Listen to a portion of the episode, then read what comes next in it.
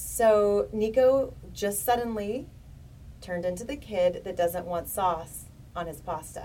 Mm. We're Italian. That's not going to work. This is not going to fly in our house. Mama. Welcome, parents, to Raising Amazing. Hi, I'm Doctor Joel Gator-Warsh, board-certified pediatrician specializing in integrative medicine. And I'm Serena Vincent. I'm an actor, writer, and new mother. Join us in learning and laughing as we navigate through the messy path of parenthood. And together, let's begin Raising, Raising Amazing. I don't, I don't know. Dada.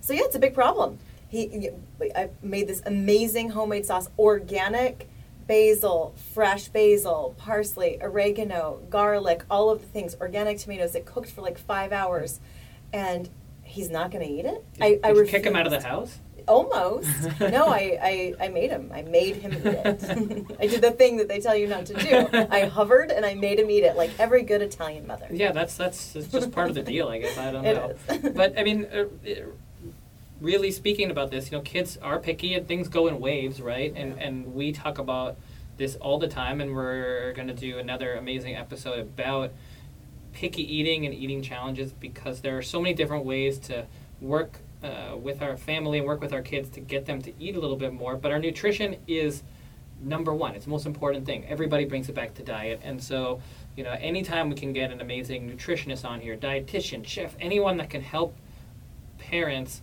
to think about one thing they can do differently to get their kids to eat a little bit better, that's going to make the biggest difference in the long run in terms of our health. And our health is suffering. It is. And I also think that this is a, a number one topic for adults, parents. I mm-hmm. mean, everybody wants the new diet, right? The new fad diet. Well, we're not talking about lose, adults here. Huh? How, how to, how to, no, yeah, for, this part for adults, like, and or how to lose the last five pounds. Like, this is how you do it. You just clean up your mm-hmm. diet, mm-hmm. and the pounds will melt away, and your kids will be happier. Ah, the special Raising Amazing diet. Yeah, which is eat all the things you want. Eat food. Eat real food. Mm-hmm. It has to be mm-hmm. real. Fancy. Yes. Yeah. Fancy. Um, so we have a great guest today, again, to talk about the thing that is most important, which is what we're putting into our bodies. We have Jess Sherman with us. She is a functional diagnostic nutrition practitioner, board certified in practical holistic nutrition, a certified teacher, author, speaker, and mother who guides worried parents towards safe, effective tools that help kids feel better and learn better, regardless of their diagnosis. Thank you, Jess, for being here. Welcome, Jess Sherman. Thank you so much for being here with us today. Yeah, I always love talking about food. It's it's my favorite topic. I think it's the most important topic, and just diet and eating. You know, everybody brings it back to food, right, Serena? Yeah, we per- we both personally love food. I love all of your Instagram photos of all the yummy food, healthy food that you and Sarah eat. Um, but yeah, every single doctor that has been on the show, most of them, it all comes back to nutrition. So we talk a lot about it, but it's the most important thing. Right, and we both have toddlers, and one of the biggest issues in toddlers is picky eating, mm-hmm. uh, and and we we're always excited to talk about this because it's such an important topic, because so many kids are picky eaters and parents are so frustrated. So let's try, start there and talk about picky eating and, and what parents should do if they have a picky eater.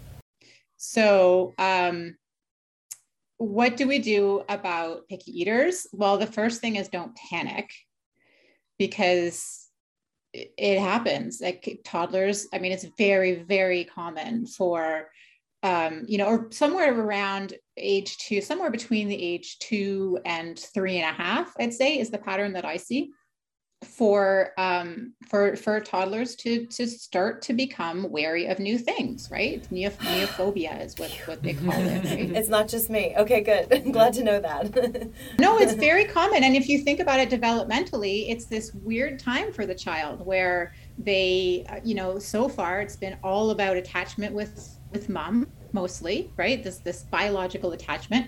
And then somewhere in that funky age, they start to dis- disengage. They start to sort of take a couple of steps away, and developmentally that's totally appropriate. And then they come come back, and then they go, and then come back, and they go, and they come back. So um, it's it makes sense that they would start to be a little bit more wary about food and a little bit more wary about new things. Um, so my point is it's developmentally appropriate for them to start to question.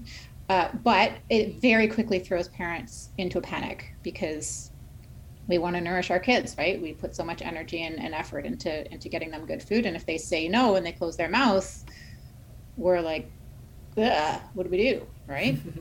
So yeah. I think that's the first thing, to know that it is very common.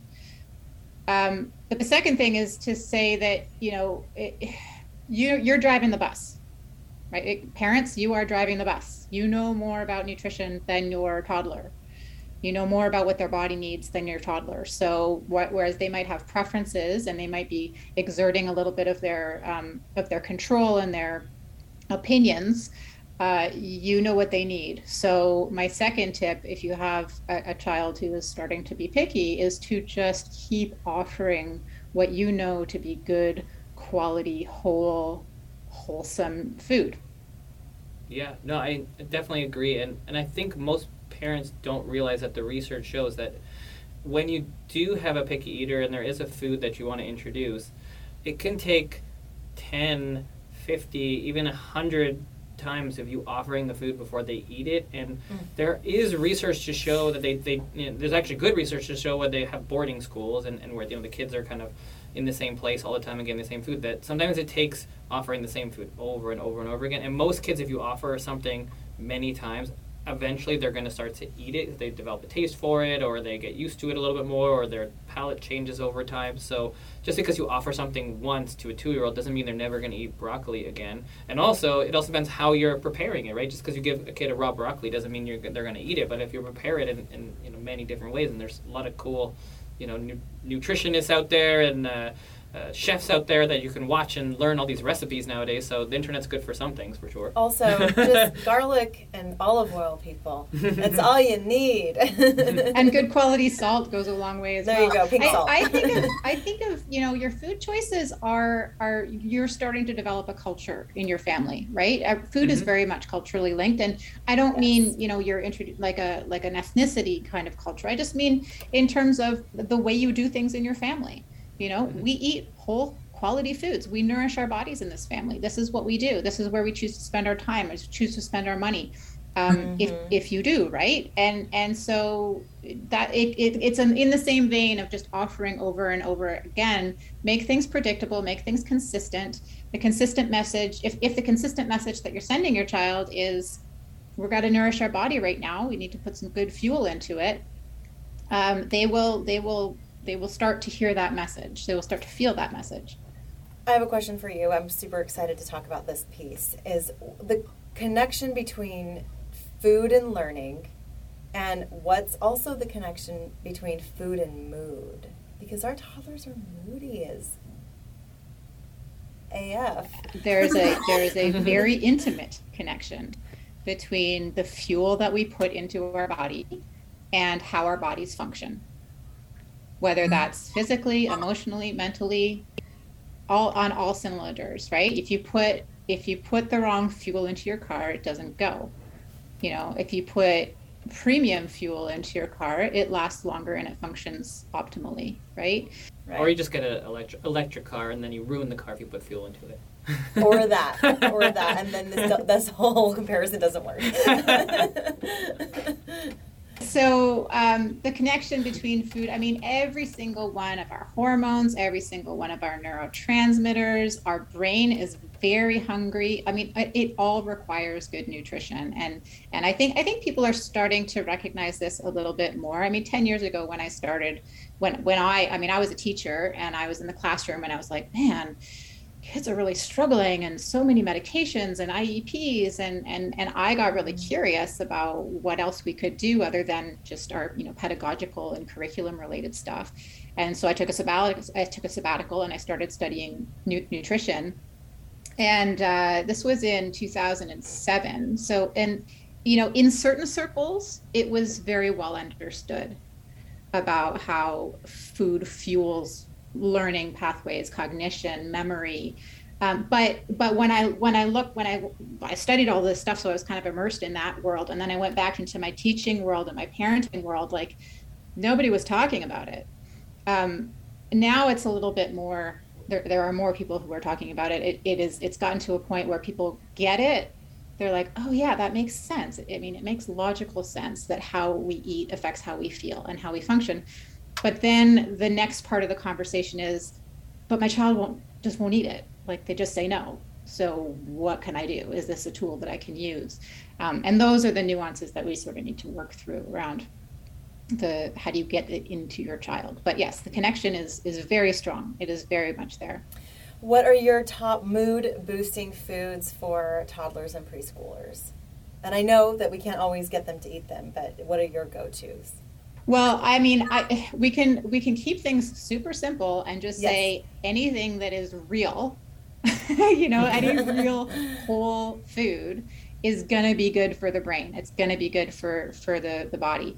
Um, the more colors you can get in, the better. So I like to teach my clients to, to um, you know, play little games around colors, because kids don't need to know the, you know, what lycopene is and what the, you know, but they, they do need to know, you know, so for those listening, it's a very important phytochemical that you found in plants, but, um, right, full right. of colors. Yeah. So the reds, the blues, the blueberries, the berries are wonderful for, for the brain.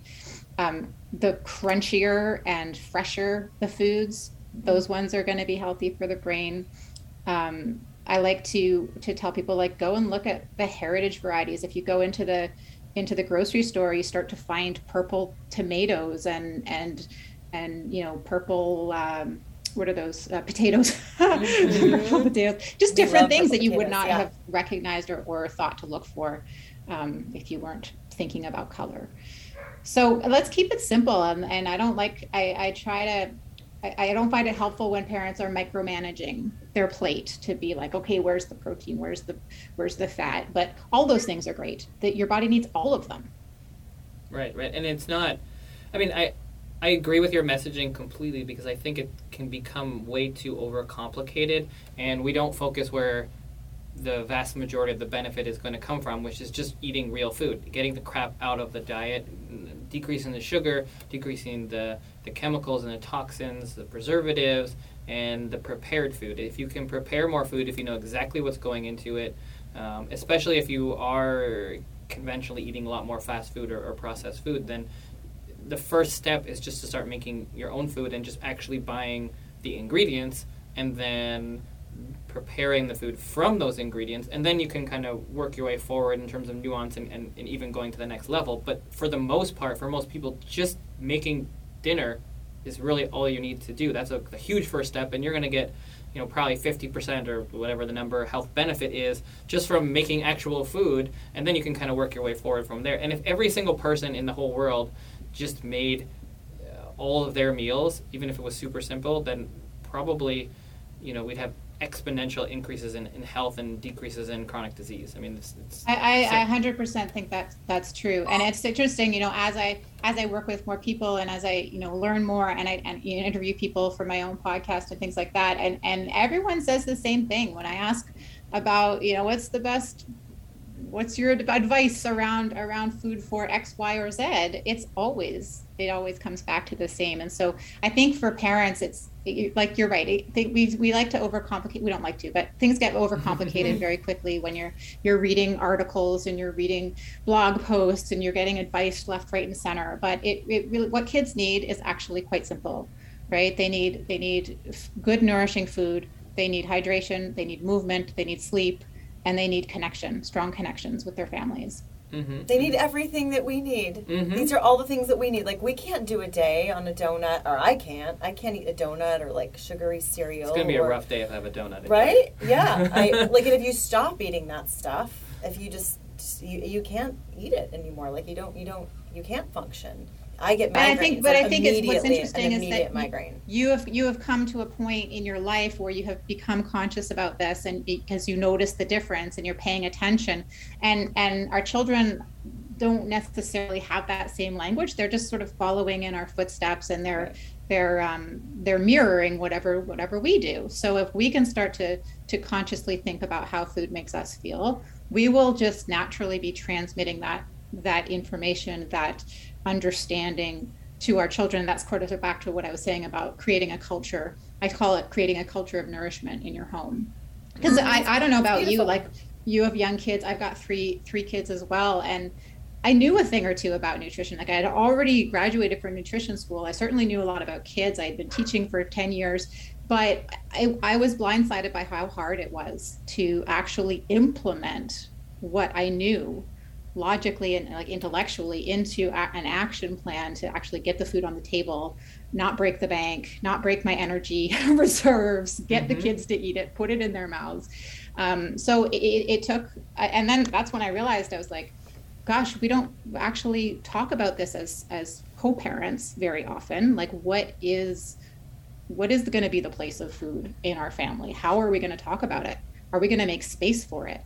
Is it okay if not everybody's at the dinner table? Is it okay if people skip breakfast? Like, how do we feel about this? It's really worth a conversation with whoever you're co-parenting with, if you are, mm-hmm. to think about that. Yeah. It's one of the most important things now, and you know that's why we talk about it over and over and over again, and we talk about food, you know, probably more than any other topic on the podcast, but also because everybody brings it back to food, just like you said, so it doesn't really matter who you talk to, but if anyone's talking about health, they pretty much always mm-hmm. bring it back to food, and it's a huge part of the future of our health. It's it's everything. I mean, there are so many other things that are important too, but if we don't get nutrients in, nothing else matters. It's the intake. If we don't get the building blocks for our body, then you know you can run all day and, and you know be a marathon runner, but you're not going to last very long. So it's kind of like the first most important step, and then every other thing is also important. So yeah. Yeah, it is, and which which makes it ever that much more frustrating. I mean, I can I can feel eyes eyes rolling of people listening, being like, "I'm trying, I'm trying, my kid just won't eat it." And, and know, that's a story that I hear a lot, and it is frustrating to hear how important it is, but then be at the table and their kid's just like, no, closing their mouth. So I, you want to talk about that? Yeah, yeah, yeah. I think, yeah. I think that's a good place to go and, and kind yes, of finish right. up in terms of action steps, because I think that's the most uh, frustrating thing, like you said, where you know, kids are picky eaters, and then you're like, I know they need veggies, but they won't eat it. So what do you do? What's your What's your top tips? Well, first top tip is don't make it a battle, because you will not win, right? It's their mouth, it's their body. They will close it and they will throw you into a tailspin. And then they're like, huh. I just did this with... Are you, are you imagining this. Your toddler? No, I just did this with zucchini. I was like, eat it, eat it, come on, it's so good, come on. It's got Parmesan cheese and olive oil and blah, all over it. Mm-mm. He discloses, not like that. Yeah. They will, because they yeah. can. It's their right, it's their mouth, yeah. it's their body, right? They will. They can. They get to decide. Yeah. Um, so first tip is, is you can, you know, model is great, encourage, great, you know, try it a, a different way, put a little bit of salt on it, put a little bit of oil on it, like you were saying before, right? Great. But at the end of the day, if they, you're, we're not going to pin our kids down and force something in their mouth. So um, that's when you take a breath and you commit to not battling about this.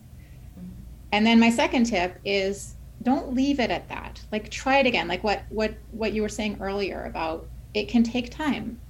It can take time. Try it again. Try it a different way. It can be sometimes painstakingly um, slow, but uh, but don't try try to avoid giving in to, well, what will you eat, right? Because then all of a sudden they get to choose, right? And they don't know anything about what their body needs. You do, as parents. They don't. So um, try to avoid falling into that, and instead just keep offering. This is what we do here. This is how we eat. This is how we nourish our body. This is going to help our brains. This is going to help our bodies. This is going to help us sleep. You can you can connect food to anything. So anything that your child wants in their life, if they want to have more energy, if they want to have better sleep, you might not know this from a toddler, but for older kids, they want to be a better athlete. They want better skin. They want more stable weight. Whatever it is that they want, you can connect it somehow with what they put in their mouth. Mm-hmm. So you don't, I mean, this is a little sort of parenting hack. You don't need to know the, the science and the details of what the connection is, but you just take it from me. Trust me, there is a connection. There's going to be a connection. You can find out afterwards. Eat a zucchini. It'll help you get better grades. It will. But um, so, so that's sort of um, one tip. Don't make it a battle. Don't give up. trying. Understand that this is a developmental stage in toddlerhood that they go through. It is where a lot of parents fall down the rabbit hole of, of picky eating, and they become the short order chefs, and they're just like end up cooking four or five different meals for the whole family, and that gets tired real fast. Mm-hmm. So hold hold your boundaries.